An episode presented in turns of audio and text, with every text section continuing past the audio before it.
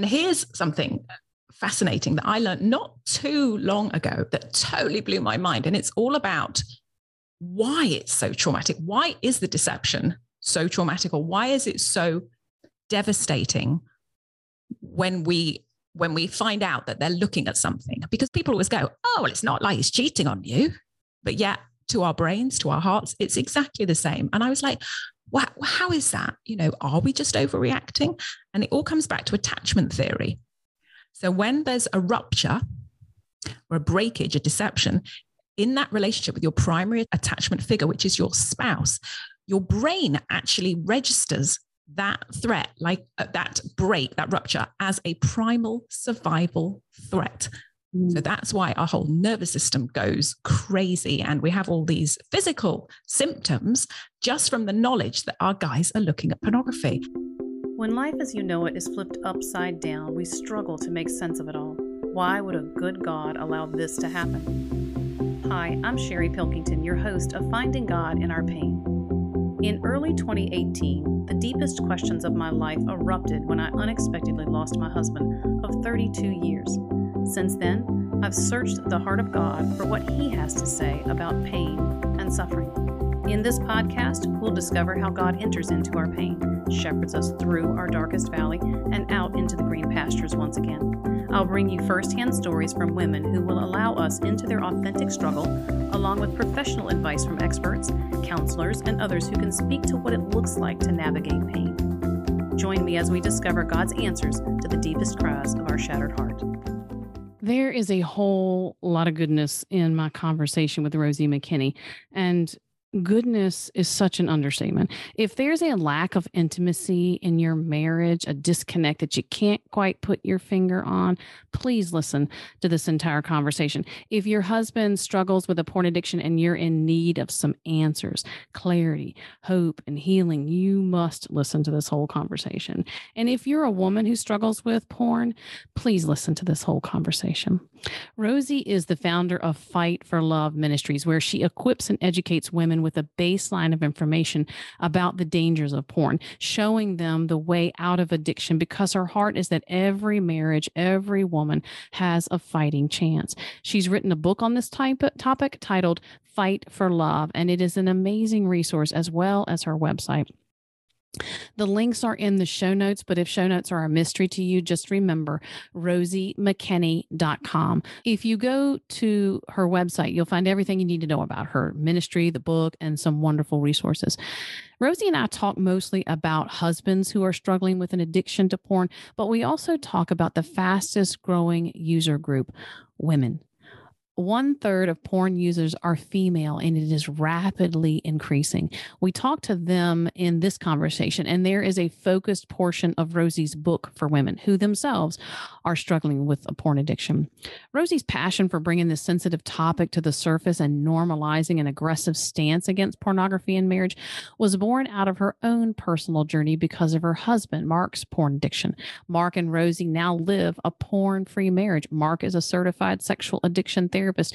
And Rosie gives hope and healing to other women who find themselves in the same situation she experienced loneliness, thinking you're the only one, fear about speaking up because what are people going to think about you or think about your husband, confusion and misinformation about how you should act, what you should say, specifically for Christian women, and just plain bad advice. Rosie has created a clear, empowering path of freedom for women to initiate recovery and stay the course. Some of the topics we covered why women blame themselves, misconceptions about porn use, the difference between how men and women interact with porn, this power position that women have to initiate recovery, and the fact that a wife is not simply fighting her husband's preferences or even another person. Rosie shows us how the battle is an altered chemical state in the brain. As you heard in the opening clip, Rosie explains why it's still traumatic for a woman and the relationship, even if she does not, or if her husband does not reveal his addiction, even though the wife may not have concrete evidence or or even an explanation of the disconnect of intimacy, there is still consequences. So, that whole way of thinking by a husband, I'm not going to tell my wife because I want to protect her, there's still an emotional, mental, and physical consequence to that way of thinking. Something else that was interesting to me Rosie explained that pornography itself is not the reason for divorce. And when she explained her findings, it made complete sense how the attitudes and behaviors that surround porn use is typically the ultimate destruction of the marriage. Rosie's message is going to set you free because she knows that you don't have to try harder. You need to educate yourself on what you're dealing with and which strategy will actually work. Fight for love because it's worth it. And a porn free marriage, a porn free life is possible. Rosie, what a pleasure it is to have you here on my show. I'm excited to bring clarity and answers about the truth behind porn, both because it's important that we know what we're dealing with and also the biblical worldview, because there's a lot of confusion around the messages that we're getting as women. I want wives to be able to identify this mind and marriage wrecker through what you share in your book. So, welcome, Rosie. Thank you so much for being here. Thank you for having me, Sherry. I'm really excited about this conversation today your book fight for love how to take your marriage back from porn. And as a side note you have a whole chapter where you reach out to women who struggle with porn. So if we have time we'll cover that as well. In your book you are very direct and truthful. And i found that refreshing from a christian perspective because churches aren't really having this conversation. You cover all the ways porn impacts lives mentally emotionally spiritually physically. And something that stuck with me in your first chapter and it solidified this conversation for me is a quote and some statistics. All of which you cited. The quote was by josh mcdowell a well-known apologist christian apologist. And, and he said pornography is the greatest threat to the cause of christ in the history of the world. That's got weight to it. That's that's huge. So let the magnitude of that settle in right and then you also cited statistics 55% of married Christian men look at porn at least monthly, and one in 10 looks at porn at least daily. Yet only 7% of churches have a ministry program for those struggling with porn. Your ministry must really be a lifeline to a lot of families. What a resource you have given the Christian community. Men and women can know that they're not struggling alone. Here's another thing that I loved about this the way the book reads and the way that you attack these tough subjects you never make the conversation awkward or weird, which is one of the reasons why I think the church stays away from such a heavy topic. My overall takeaway about your ministry, about this book, is that you have a real compassion for people who struggle with porn. So let's start with, with this. What are some misconceptions about porn? Um, one of them that I think about, and I heard this growing up, and is that all teen boys look at porn. It's part of growing up. They're just being curious. But what are some that you've heard? Yeah, I'm really glad that you started this with misconception, Sherry, because it ties in really nicely with your earlier point that we've got massive numbers of people, you know, using pornography. 79% of, of guys who attend evangelical church regularly using porn, and yet there's only 7% of churches with a recovery ministry. And I really don't believe that's because churches are unwilling to provide the services and provide the ministries. I think it's because people aren't coming forward. And that's because of all these misconceptions. We really don't appreciate the severity of the issue. We don't uh, appreciate that there is a way out, that a porn free marriage is possible. So, both those who are addicted, guys and girls who are addicted, are staying silent because of shame, because of hopelessness. They've tried many, many things, many things they've heard, you know, pray more, recite more scripture, all these things that don't work on their own. So they're staying silent, but also the wives, the partners, they're staying silent. So nobody is coming forward. So I think a great place to start, and it's where you decided to dive in, is looking at those misconceptions that we partners believe about you know pornography usage. And the the most common one and this is one that 76% of partners believe at some point that it's their fault they think. The reason that their guy is looking at pornography is because they don't measure up. They don't measure up physically. They don't measure up. They're not a, adventurous enough. Uh, but also in other ways, like I'm not a good enough mother. I'm not a good enough support. I don't keep the house clean. I don't bring enough money. I'm just failing. And this is the reason that my guy is acting out. If I was better, he would be able to withstand temptation better. But the problem with this belief is that it's completely missing the point because marital sex and watching pornography are not interchangeable. This is not apples and apples. You are trying to compete with a chemical experience because when we watch pornography, we get these happy chemicals released in our brain. You're not going to do that. There is something about pornography and the fact that you can watch multiple people engaging in whatever it is they're engaging. And every time you watch that, your brain responds as if you were having that encounter. And so you get these incredible high hits of accumulative dopamine and other chemicals. So having sex with your spouse, one person, one real person, is never, ever, ever going to produce those chemicals. And it's those chemicals that people get addicted to. So if you frame this in, you know, if your husband was doing cocaine, you wouldn't you wouldn't go, oh well, you know, maybe I can be a substitute, you know, right? Maybe I can be the methadone you know. You'd understand that actually he's addicted to this substance.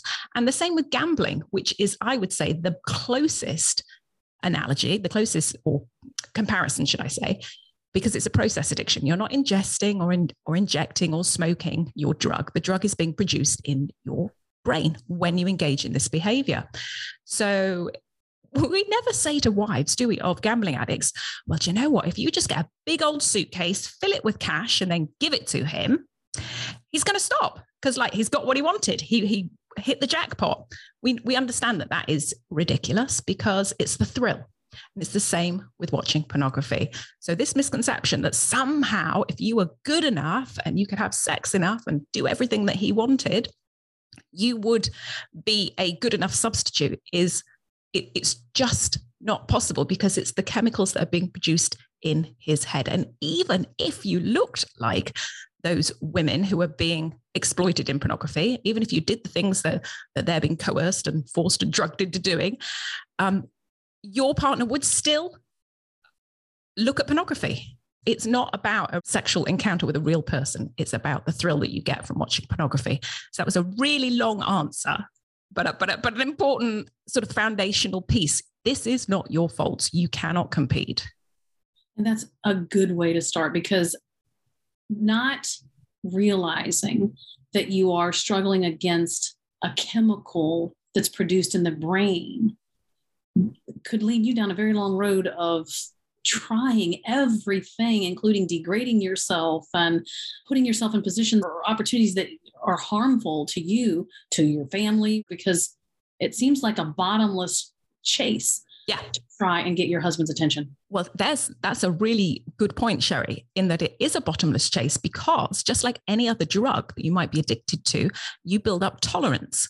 So the pornography that you're watching one week may not do it for you in a couple of weeks months depending on how often you use it time you it escalates the usage escalates because the brain god is so wise in the way that he designed our brains to to create equilibrium. So we're not designed for these crazy chemicals, the amount that pornography produces. So we have he has these safety mechanisms. And one of the consequences of this safety mechanism is that it numbs the pleasure response. So you need more of your drug to get your hit. So you do that by doing more pornography or doing something a little bit stronger, a little bit darker, a little bit more taboo. And that gets worse and worse and worse. So it's just like you say, it's a bottomless pit. You can never compete. And even if you did, I, I say this to, you know, women who write to me and say, should I, you know, my husband is asking me to take pictures. Should I do it? And I'm going, are you prepared to keep, you know, well, apart from all the other things I say, don't do it. Are you prepared to keep upping the ante? Because this is never going to solve the problem, you know? And they go, oh, haven't thought of it like that. And who would really? Do you think you're helping or trying to find a remedy, trying to find a way to help. Instead, you're putting a band aid on a waterfall. I hope that alone really lifts the load for some women who are struggling to figure out what's the best way. Why do you think the church is not doing a good job? You used an example where a pastor was trying to help, but he gave bad information. You termed it like he wasn't trying to be bad. He was trying to help, but that didn't help because yeah. it was still bad information. And that's the problem. There's a lot of well meaning, but completely misinformed, misguided advice. And it's so devastating because it takes enormous courage to reach out for help on this issue. It really does. And so when you finally do it and you reach out to that person, that authority figure, you know, in your religious community, which many, many women do, and then the advice you get is really damaging both to his addiction and to your heart and the relationship.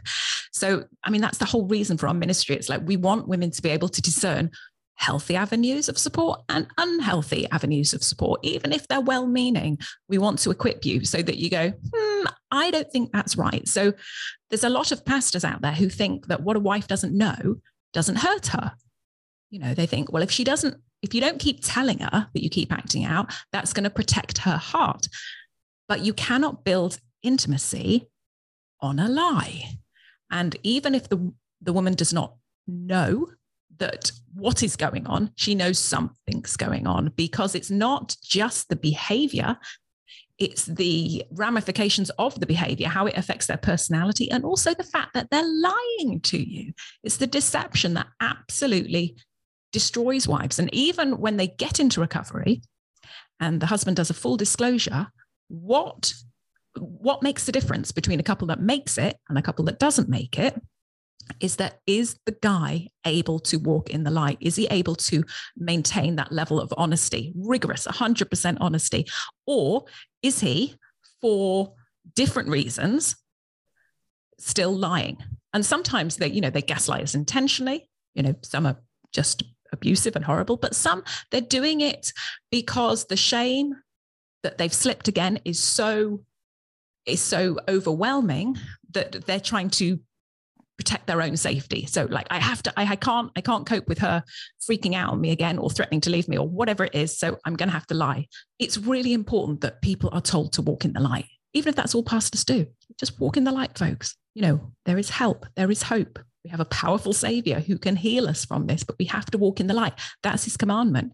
When we walk in the light, then we have fellowship we can't go to these accountability groups and not actually confess what we're really doing or try and rebuild trust with your spouse and continue to lie to her. It, it just makes no sense. You're right. That does not build intimacy at all. There's a break, a disconnect. And the fact that she does know something is wrong, whether she can put her finger on it or not, is still unsettling. He thinks he's protecting her because he won't tell her the details, but yet she's still not protected because she feels a risk. And here's something fascinating that I learned not too long ago that totally blew my mind. And it's all about why it's so traumatic. Why is the deception so traumatic, or why is it so devastating when we when we find out that they're looking at something? Because people always go, "Oh, well, it's not like he's cheating on you," but yet to our brains, to our hearts, it's exactly the same. And I was like, wow, how is that? You know, are we just overreacting? And it all comes back to attachment theory. So when there's a rupture or a breakage, a deception in that relationship with your primary attachment figure, which is your spouse, your brain actually registers that threat, like uh, that break, that rupture, as a primal survival threat. So mm. that's why our whole nervous system goes crazy. And we have all these physical symptoms just from the knowledge that our guys are looking at pornography. And I, I think for, for many, many women, they'll find that really validating. Like, I'm not going crazy. I'm not overreacting. My brain is freaking out because there is now this rupture in the relationship with my most important person, the person who makes me feel safe. I don't really trust him anymore. I'm not sure that I trust what happened in the past. And I don't know how to predict my future. I don't know how to keep myself safe because everything is all up in the air. But when we go to the church and they say, you know, what a wife doesn't know doesn't hurt her, is completely negating and ignoring the fact that the wife is traumatized and needs healing as much as the addicted person. On a level of intimacy that a husband and a wife share, that it still impacts a spouse like that. Like God created us so that the level of intimacy is neurological. Yeah, yeah, yes, absolutely, absolutely. And the early couples recovery work that is now being done based on this trauma model is absolutely fascinating. Her triggers trigger his triggers that trigger her triggers. And this is how couples get in these spirals where everybody is just destroyed. But the good side of that is now we understand it. You can actually intervene and be the most important person for your spouse's healing. That doesn't mean you fix him. It means that with really good neuro relationally trained therapists, you can build something quite incredible. And that was encouraging in the book. Talk to us about the instrument that the wife is, that God has created her, what sort of authority she has in this position. Yeah, it. Uh, I think we do not fully grasp the the genius of this whole design. I, we get little glimpses of it here and here and there. You know, gospel centered sexuality being a a mirror of the covenant love and, and all those things, but also to become one literally we really do become two become one and so when someone is addicted their brain has has been hijacked in many many ways and they're i mean even to the extent that their prefrontal cortex is no longer functioning properly they're no longer making good decisions but in marriage two become one so if your husband's brain has been hijacked you're still thinking clearly and god knew that he provided you know a help mate. It doesn't mean that you're there to serve him. It means that you're there to help him when he's drowning and nobody else knows. What has been proven again and again and again, sort of experientially, is that when a wife puts her foot down and says enough, draws that firm line in the sand, then the guy gets into recovery. And it's it's just what happens. So, what is interesting is how the wife being the catalyst for the husband's change is totally scriptural. It says here in 1 Peter 3, verse 1 In the same way, wives, submit yourselves to your own husbands, so that even if some disobey the word, they may be won over without a word by the way their wives live when they observe your pure, reverent lives. So that on face value, before we dig into the Greek, looks like somehow we fix them by being pure. And in, even in some translations, that says respectful. So people have translated to say the way to win over your husband is to be perfect, is to be pure, is to be respectful, is to be in fear. I mean, that's what it even says in the King James. It says in, you know, in fear. And I was very confused by this because my experience of wives is it's like, no, it's when they put their foot down and they actually stand up and they go, I'm not accepting this demonic worship in my house anymore. It's destroying my heart and your brain and our family. Enough is enough. That's when things change. But it says in the scripture that we just need to be pure and respectful. I just was very, very confused and also a little bit panicky because I was trying to write a book and my the scripture that I just found was like completely uh, going against the point that I was trying to make. So I reached out to a professor friend of my husband's who studies Greek and said, without any context, I said, just can you look at that verse and what does it mean when it's talking about pure reverent lives? That word reverent can be interpreted as fear, respect, reverence. That word phobos, what does it mean? And what he came back with blew my mind. He said, the word phobos, yes, it means in fear, but because of the way that Greek grammar works. Words that go together don't have to sit next to each other. So actually, the fear belongs to the husband. It's when he observes your pure behavior, it puts him in fear. So he observes in fear your mm. pure behavior.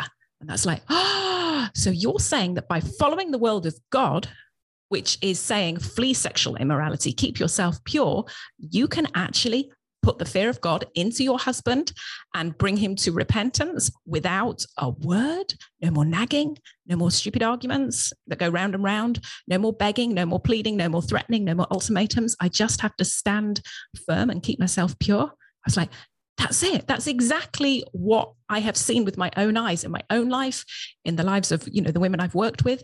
It's wives obeying God. So when it says submit to your husbands, yes, you know, that is the, the correct order of things. However, our primary submission is to God.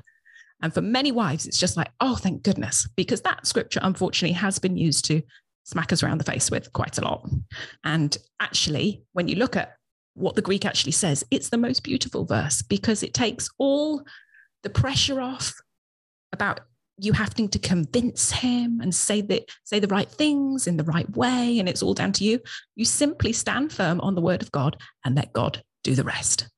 Amen. It's a beautiful example of God working supernaturally. We put ourselves in obedience or align ourselves with his word and his value system, what he tells us to do. And then he moves in a supernatural way. I call it supernatural because it makes no sense to my mind that you don't say anything except model what God's telling you to model. And then your husband changes from an addiction because yeah. he has to even make a conscious decision it, with a brain that's really not functioning in a whole manner my husband, he now works as a certified sexual addictions therapist. And someone once accused him. They said, You're leveraging my wife to get me into recovery. And he went, Yep, I will use whatever you care about to pull you out of the swamp. Your brain is no longer working. Whether the wife leverages herself, there's a difference between trying to force your husband into recovery by threatening him, like, I'm going to divorce you if you do that, mm. and just very calmly, firmly, confidently saying, I know this is no good for us. And I love you too much and I love us too much to let this take us down because uh, I do believe that God can heal us, but we have to do what He says. And He's telling us to walk in the light. He will do the rest. I don't want to get too far ahead of myself because the conversation is still early, but I don't want to miss that transparency when you get into the recovery mode because that was pretty intense and yet it is so powerful. So we'll get to that. I just don't want to forget it. With regard to the woman being you mentioned helpmate and and gave a great example on in this particular context how she could be a helpmate but can you maybe give some differentiation some context to what it looks like for her to be a, a source where she's you know ushering her husband into recovery. What, what's her responsibility? What's not her responsibility? Great question. I always say your job is not to fix him but to get him who's somebody who can. And so i would say while his brain's not working you have to do the legwork and the discernment and find someone somewhere that is going to be able to get him sober because unfortunately the, there are well-meaning people out there running small groups and stuff and the guys don't get sober. They just cycle round and round and round because they're not insistent on rigorous honesty. They're more sort of uh, I'm being harsh here, but I really care about couples. They're more sympathy groups than recovery groups. It's more of a there, there. I know it's hard. We all struggle. Oh, we've slipped again. And it's like, no, you can do better than that. Did you use the tools? Did you call anybody before? Did you call anybody afterwards? Tell us exactly what you did. That's hard. It's really hard. And and the burnout for leaders is is high because if you're really loving these guys, the, the people who are running these groups, it's really hard because you are forced to love them in in a way that's uncomfortable. It's tough love. Um, so what what is her role? Yes, to be able to get him into recovery, but also I would say her first job is to slap on her own oxygen mask and find help, find support, find resources so that she can stand firm because it's really, really, really, really hard to do this on your own you know eh, there is there's so much pushback and you can't go to the places you normally go to. You can't go to your friends and family because a you're scared about what they're going to think of your husband. You know will they let him around the kids again? Does this mean he's a pedophile all these untrue assumptions. Or they'll be like you know it's your fault. They'll inadvertently blame and shame you. So i would always say go to the avenues of support that you know you're going to get helpful healthy advice first get strengthened, get supported, get educated. And then you can tell other people when you actually have the awareness to discern whether or not how good their support is. How would you find someone who's safe? What am I, what are they looking for? Great question. Well, that's kind of what we do. That's our whole ministry is for women between discovery and recovery because it's really hard because as you rightly said nobody wants to talk about this so, how do you find someone to help you when nobody is talking about this and you're scared about their reaction when you do talk about it? So, that's what we do. We provide educational resources to do that educational piece like, what am I dealing with? How do we get sober? What's going on in my body and my brain? Then we have a online support group which is like a baby step because it's really hard to do that final leap into a recovery group, which is our goal to actually move you out of our baby group into a proper recovery group because you're really freaked out and you're like, what if I know, what if somebody knows me? Or what if my story is too different than anybody else? And I still can't quite shake the feeling that this is my fault and I can't bear the thought of anybody blaming me. So we are just there to love on you get you strong enough and confident enough to go to the resources. And then we also signpost you to the resources. So we've done all that legwork. We've vetted those who are trauma informed, who are going to actually come alongside you and go, You're not crazy. You're not to blame. There is hope and help, but you need to grieve. You need to mourn. We need to get the ground safe before we can start building. Because without people who are informed and qualified, sometimes people jump straight into marriage uh, therapy and they start working on communication. And it's like, okay, his brain's not working. You've been traumatized. He's still acting out and lying to you. You're still triggered all the time. Communication is not what you need right now. You need really really strong scaffolding around both of you to get this ground safe and secure and get some sobriety under his belt and a bit of healing under her belt before we can start working on that communication piece.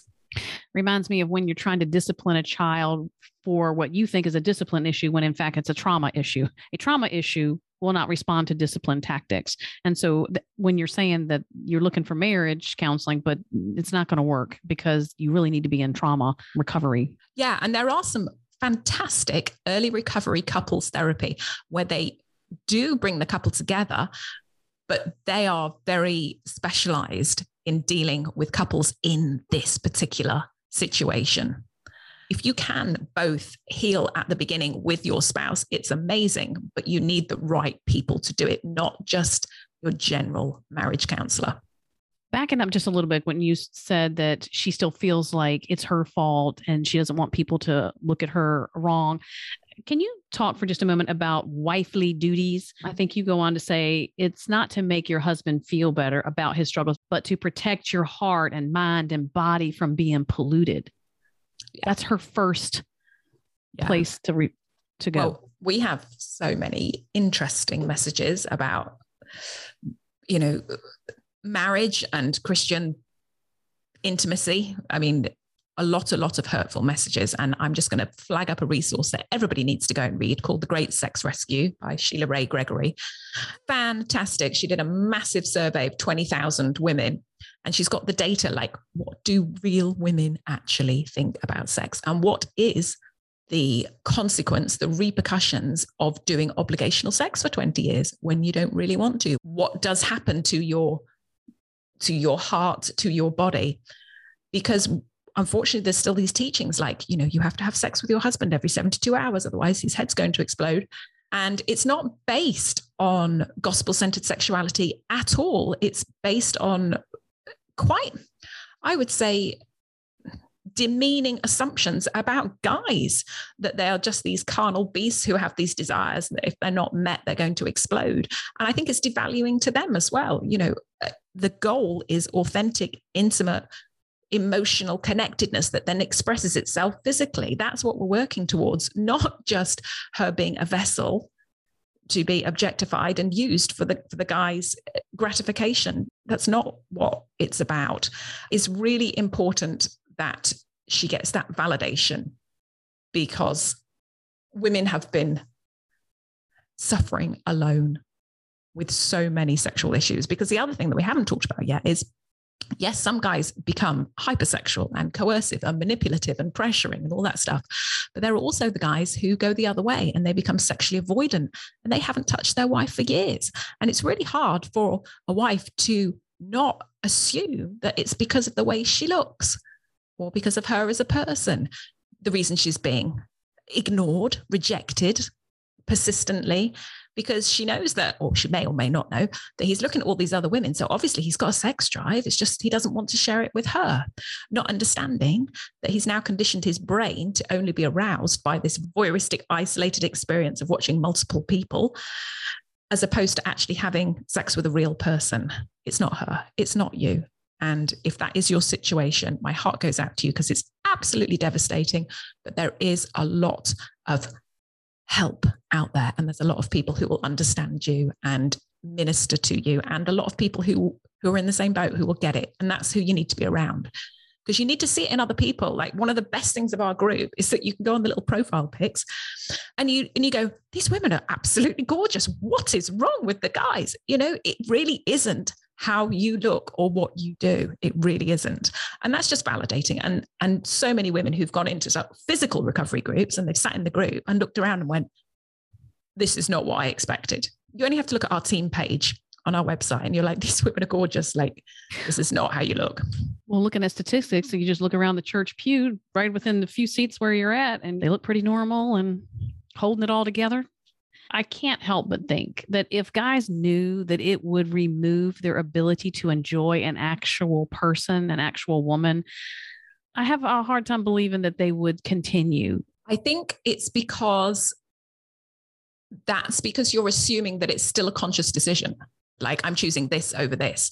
And the thing is, they're using pornography as a coping mechanism. It has become their emotional pacifier. And many guys get hooked when they're little, when they're in their teens, tweens. it, it isn't that they want sex, it's that they want a hit of the chemicals that makes them feel better.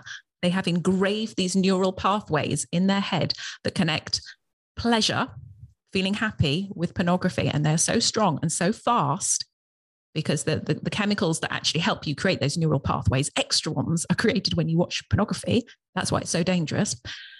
So, whenever they had coped with any uncomfortable feeling or even a happy feeling, any sort of feeling, their brain just went, got to do porn, got to do porn. So, it's not a, I'm choosing porn over my wife. And I really want that experience with my wife because that experience with your wife is not going to give you that hit that you need, that your body is craving almost like subconsciously. It's called stinking thinking. You don't listen to your brain, you do the actions that someone tells you to do. You just do them, even if your brain is going, I don't want to, I don't want to. It's like, make the call, go to the group, you know, be 100% honest because your brain is literally not working properly. You've rewired yourself to be aroused by stuff that might even disturb you, that you don't even like, that horrifies you. But somehow now you are chemically dependent on watching these horrible things. So it really isn't a choice between sex with my wife or watching pornography. It's so much deeper and bigger than that these images are carving pathways in the brain and creating whole new mapping systems in the brain. So, how is a wife supposed to set boundaries in order to keep herself pure while still remaining respectful to her husband's wishes? That thing, respectful, I, I, I would like to just chuck that out because it comes from that 1 Peter 3 and it's not respect, it's fear and it's his fear. So, this whole okay. emphasis on a wife has to be respectful. Yes, she has to be. Uh, it's not like his his wishes are more important than her wishes. Male and female were, were created in, in God's image. You know, we are equal. We really are. I do believe we are meant to submit and there is a hierarchy. However, it doesn't mean that his needs are more Im- important and, and need to be respected over your own feelings. I would say if you know that your husband's been looking at pornography and then he comes to you because basically he wants to use you, then you listen to your heart and you listen to is that God honoring? Is that using the gift of sexuality as God designed and ordained? Or is that enabling his sickness to continue and possibly get worse? So you don't have to have sex if you're feeling objectified and coerced and manipulated, pressured.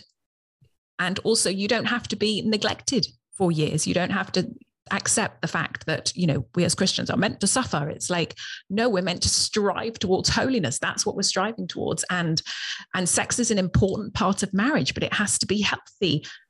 God honoring gospel centered sexuality. So the boundaries that are put in place in the safety plan which is a, a document that is created with help with a therapist who's going to guide you or a coach you is not to control his behavior, it's to honor yourself. And if he acts out and he tells you that he acts out, then you might need time, physical amount of time on your own to process it. You might need space. You might need a period of celibacy, whatever it is that you need to feel safe. And so that you you grow to listen to the Holy Spirit inside you, which is telling you when you feel emotionally connected and when you are doing things for the wrong reasons. And you actually listening to that helps him. So, you not enabling him by having sex when it, you really don't want to is actually helping him because now you there are physical consequences. There's a physical manifestation of what is going on internally for you. Does that make sense? It does. It does. There's a lot of freedom and for women right now because we get bad information and the people throw around scriptures and try to control that word submissive i think it gets such a bad rap because it's associated with things like that. If you're a good godly wife you'll submit to your husband without any regard to why what was behind that. So eh, i feel like you're giving women permission in a biblical standpoint perspective that they don't have to have sex. You can have some time away. Celibacy there's some decisions that you get to make about your own body and your own personal and intimate relationship with God and that being your first responsibility when your husband is not walking under the authority of God. Yeah. Yeah, absolutely. And this is why support is so crucial because I'd love to say that guys respond well all the time, but they don't. There's a lot of pushback. When you start putting your boundaries in place, there's a lot of pushback. It's crazy addict brain. And you need you need to be so supported yeah. so that you can stand strong because he needs you to stand strong. And the guys in recovery, many, many times they turn around and say and and say that their wife drawing that line in the sand was the most loving thing that she's ever done for them, even though it was the hardest thing she's ever done.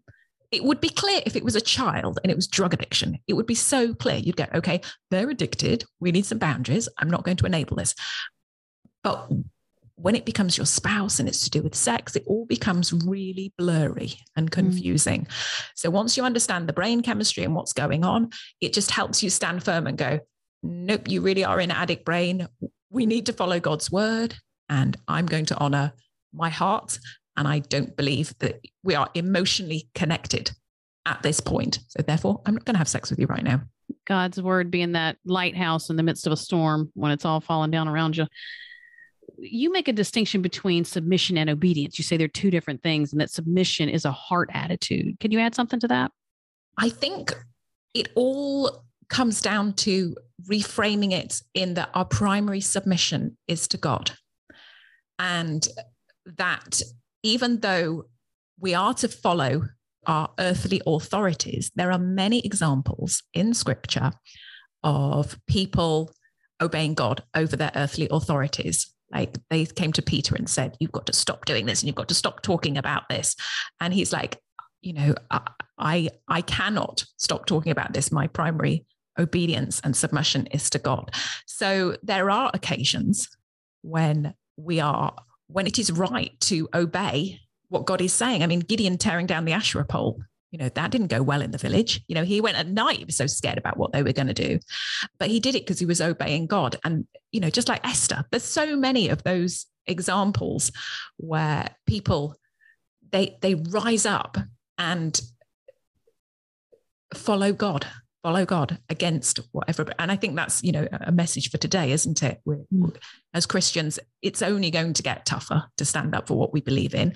So I almost feel like God is creating this army of women first to stand up and obey his word that will then enable the guys to get clean so they can stand up because we need our guys to be sober, to be strong, to be powerful in today's environment. We really do. But unfortunately, they're not doing that because they're drowning in pornography. It's like the devil's it's his best weapon. He's just taken the army of God out at the knees, which is why they need us to stand firm throw them a lifeline. I really do feel God is doing something. There are so many ministries, there's so many podcasts, there's so many resources, testimonies coming out at the moment. It's almost like God is going, I want to clean up my bride. I want to make her strong and mm. ready for when I come back. When I think about such an integral position for the wife and her family, it reminds me of why Satan went after the wife, went after Eve and not Adam.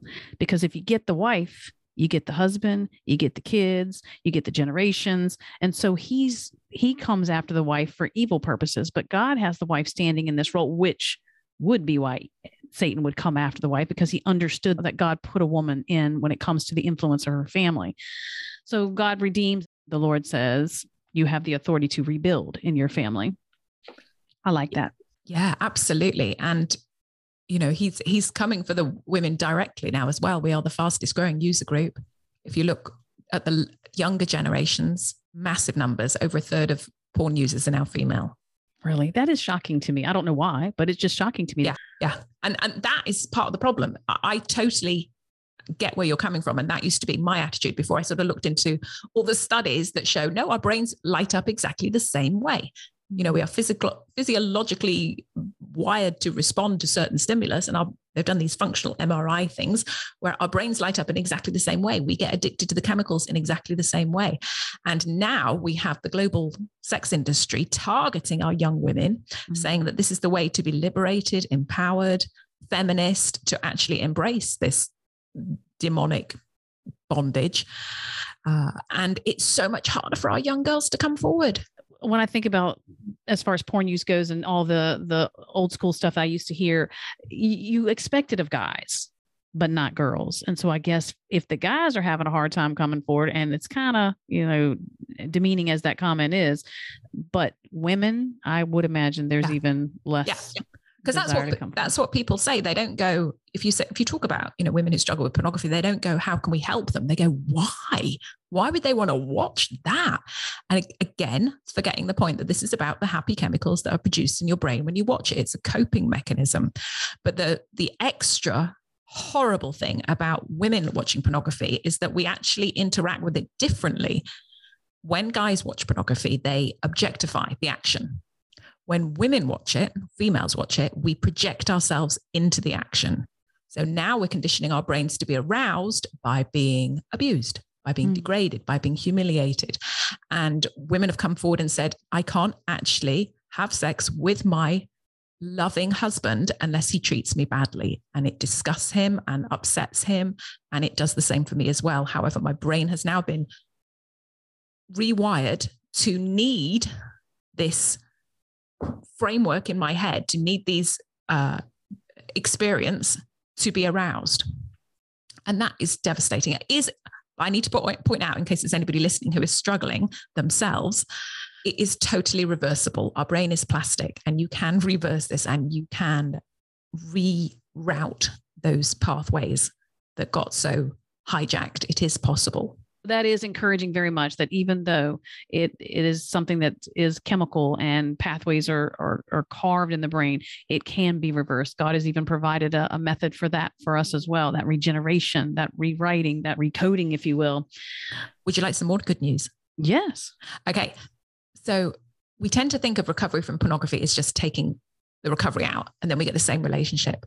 But actually God is using this to actually force us to create the type of relationship that he designed us to have. The way out of addiction, out of this intimacy disorder, this, you know, this unhealthy coping mechanism is to form a healthy coping mechanism. And that is intimate relationships with other people, especially your spouse. So not only do you get sober from the pornography, but now you have a a habit, a strength, a an ability to be honest, to be authentic, to be vulnerable, to be emotional, to be connected in a way that you never were before because you never really shared who you were with your spouse because you were frightened if they really knew me, they wouldn't love me.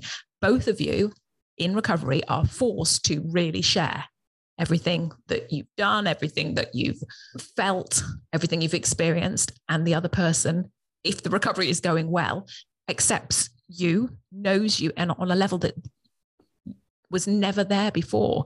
The level of connectedness that you can get by throwing yourself into this process is what normally takes like 40 years because you get to know your spouse really quickly and really intentionally and really thoroughly because you have to be intentional about all the sharing and, and, and all that stuff. So actually you get an incredible marriage at the back end. It really is the best, worst thing that could happen to you. So it's not just like, my marriage is always going to suck. It's like it's sucking now because potentially of the pornography. It's not going to be the same minus the pornography. It's going to force you to, to be different, to, to create something new, something incredible. And that's what we're fighting for. We're fighting for love. We're not fighting against pornography. We're fighting for love.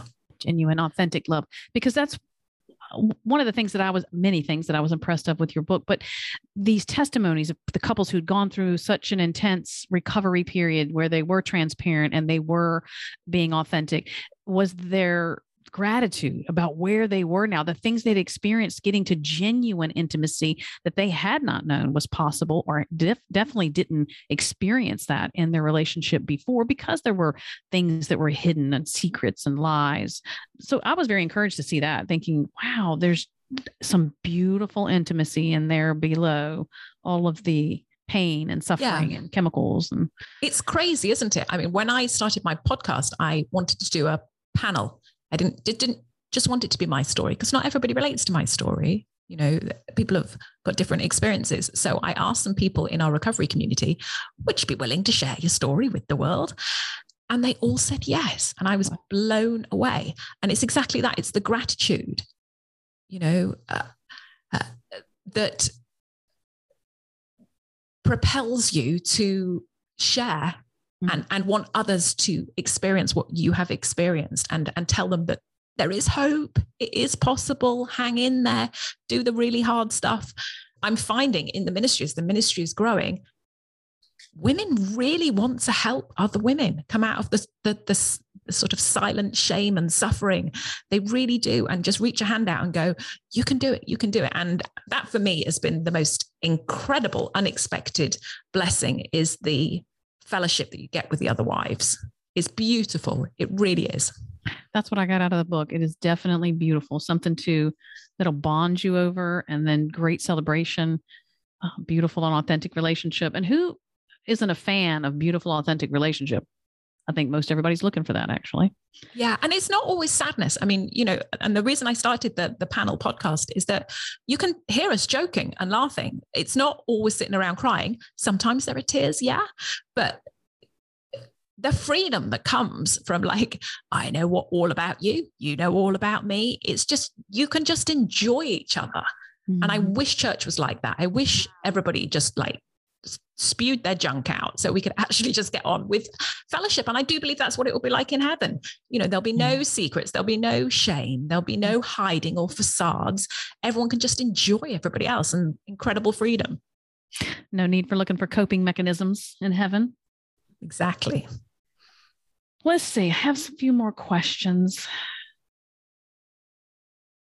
We talked about the wife's part in taking a stance against pornography in her home, but can you give me one or two examples of how a wife can actively engage in battle against porn in her marriage? The most important thing is to strengthen yourself. So it's very, very simple what you need to do. You need to just put that firm line in the sand and say, this is not happening in our household anymore. But in order to get there, you need to be educated and you need to be supported.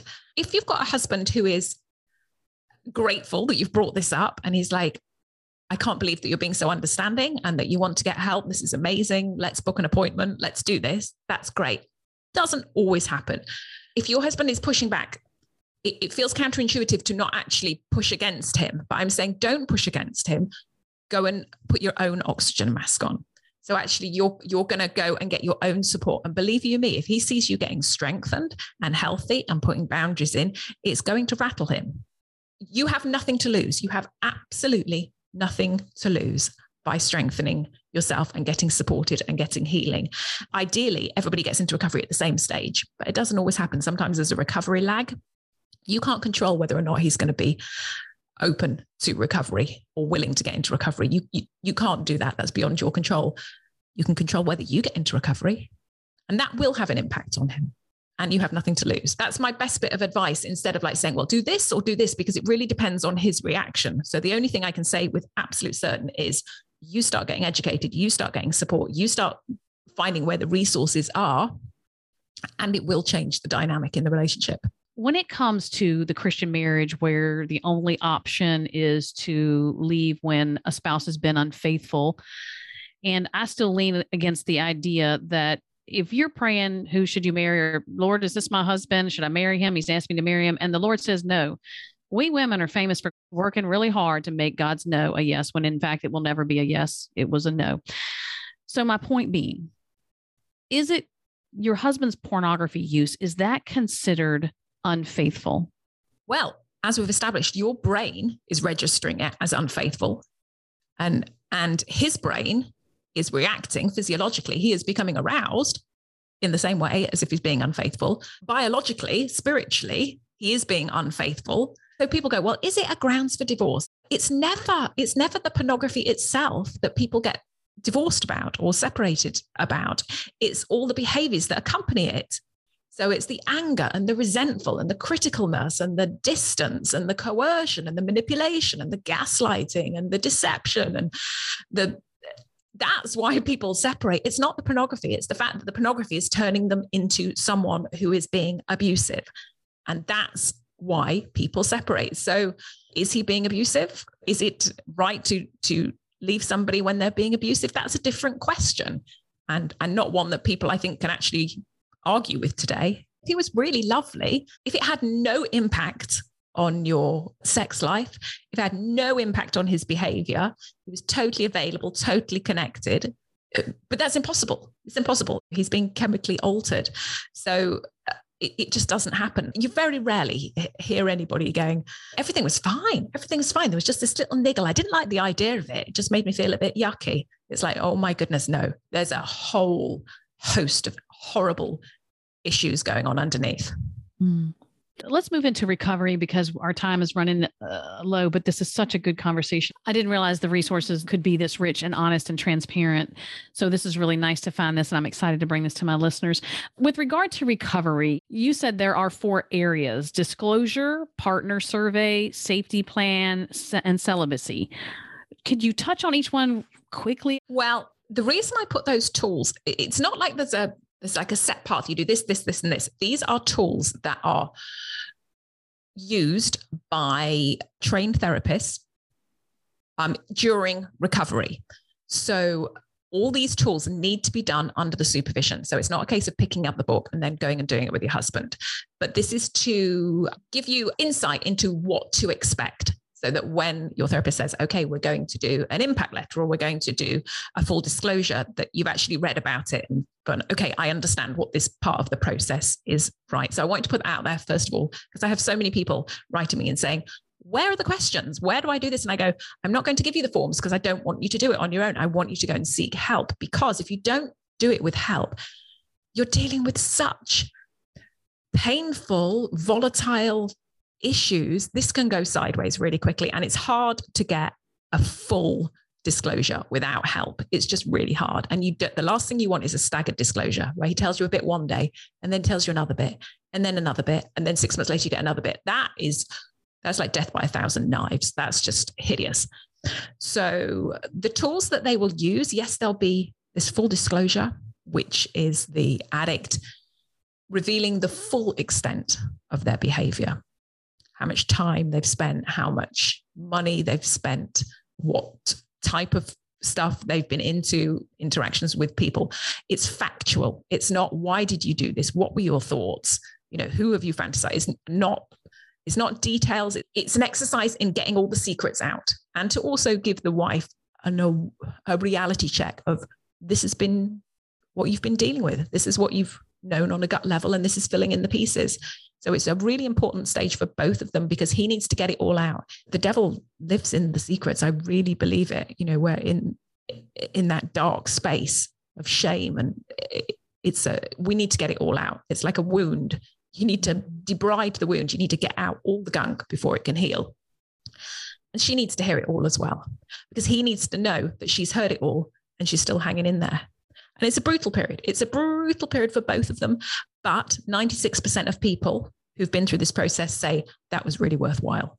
It's the foundation. It's like ground zero for your marriage. It's like this is the time when we actually find out what it's all about. And we can hopefully we can build from this place. So the purpose of the disclosure is really accountability and just revealing, bringing everything to the surface into the light so that the wife understands what the full yeah. scope is? Yeah yeah because she needs informed consent.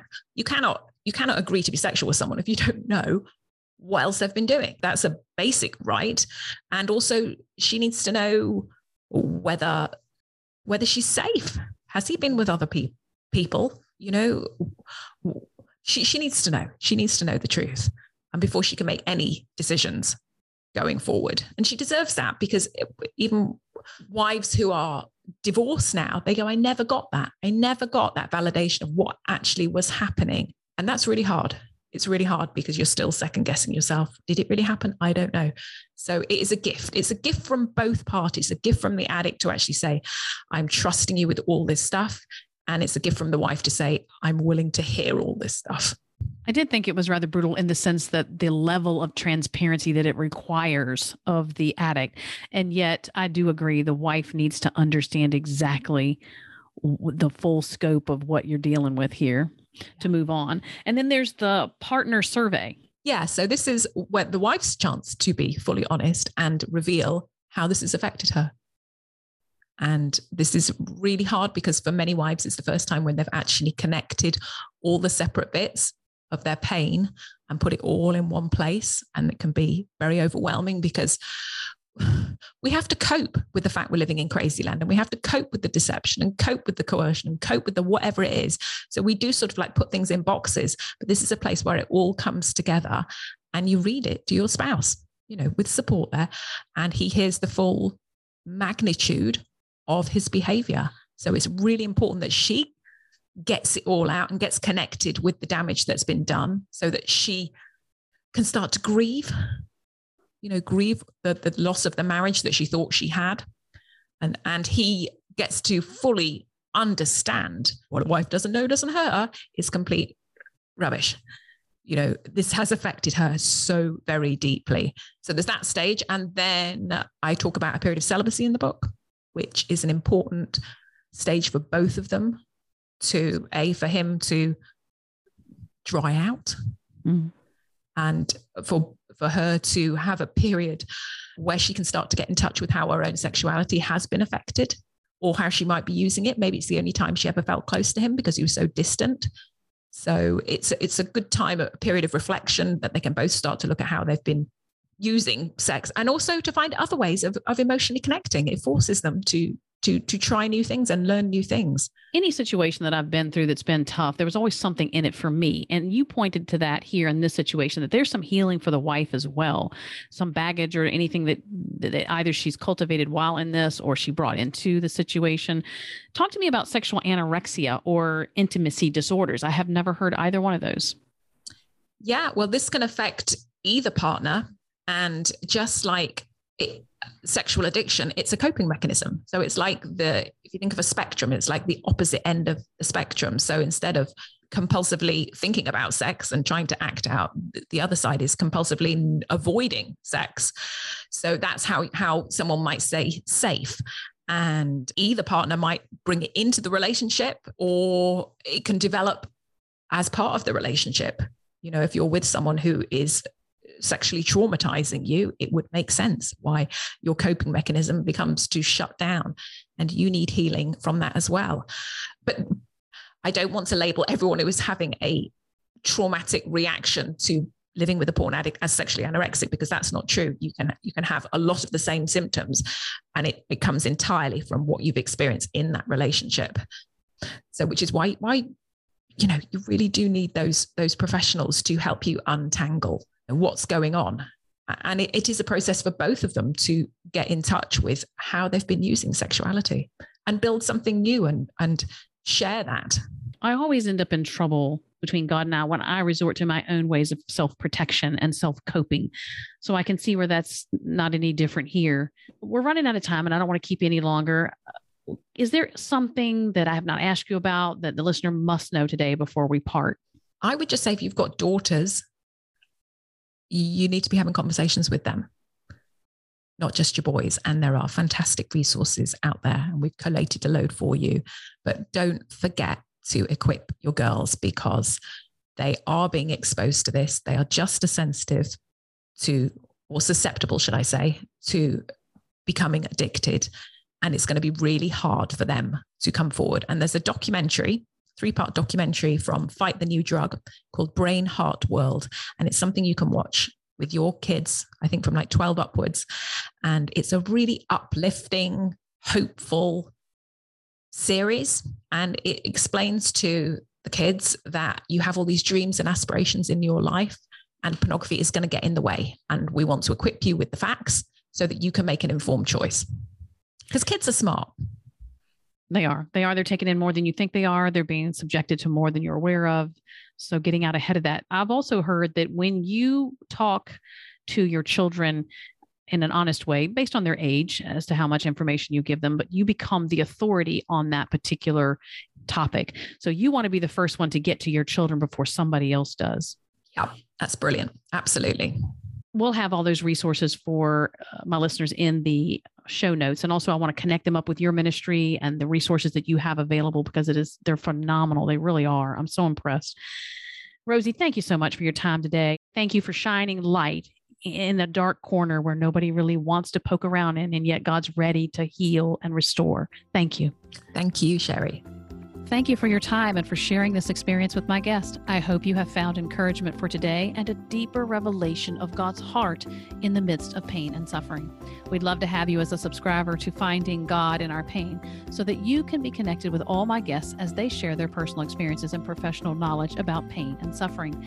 And because this podcast is a division of the website A Life of Thrive, for more information and the various ways you can connect with us, please visit the website alifeofthrive.com. I look forward to sharing more transparent stories from the hearts of women who intimately know what it means to have their world flipped upside down, their authentic struggle to make sense of it, and what recovery and healing looks like. Till then, sweet woman, remember you are not alone and that God speaks the most beautiful things in the dark.